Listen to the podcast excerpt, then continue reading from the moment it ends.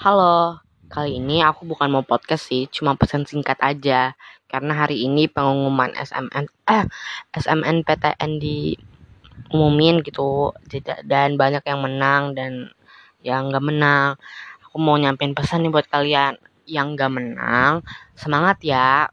Tuhan uh, gagalin kalian kali ini, gak lulusin kalian kali ini, karena Tuhan punya rencana yang lebih baik lagi nanti pokoknya semangat aja giat belajarnya aku doain tahun depan bisa masuk.